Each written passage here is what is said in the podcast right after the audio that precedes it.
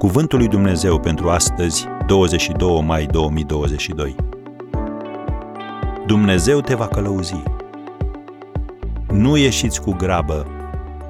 Isaia 52, versetul 12.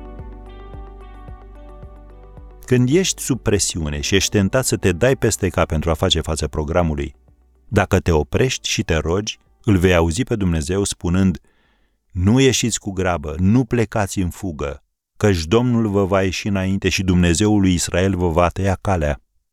Am încheiat citatul din Isaia 52, versetul 12. Ce promisiune minunată! Dumnezeu merge înaintea ta ca să-ți pregătească calea și merge înapoi a ta ca să-ți corecteze greșelile și să-ți redirecționeze pașii.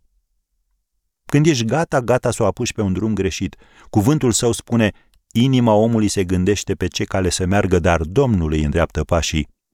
Proverbele 16, versetul 9. Dacă îi dai voie, Dumnezeu îți va anula deciziile și te va redirecționa atunci când este necesar. Când nu ai ceea ce îți trebuie ca să duci un lucru la bun sfârșit, promisiunea sa este aceasta. Domnul te va călăuzi neîncetat, îți va sătura sufletul chiar în locuri fără apă și va da din nou putere mădularelor tale. Vei fi ca o grădină bine udată, ca un izvor ale cărui ape nu seacă. Vei fi numit dregător de spărturi. Am citit din Isaia 58, versetele 11 și 12.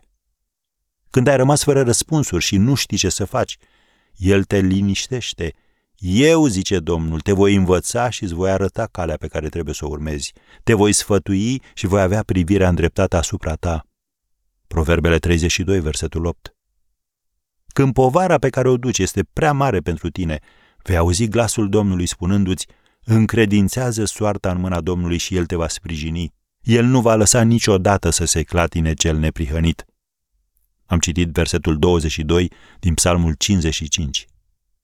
Dar pentru a auzi vocea lui, tu trebuie să-ți faci ordine printre priorități, să sacrifici anumite lucruri și să nu pleci urechea la alte voci.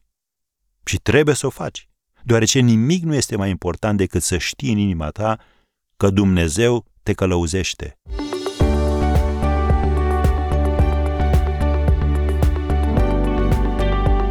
Ați ascultat Cuvântul lui Dumnezeu pentru astăzi, rubrica realizată în colaborare cu Fundația SER România.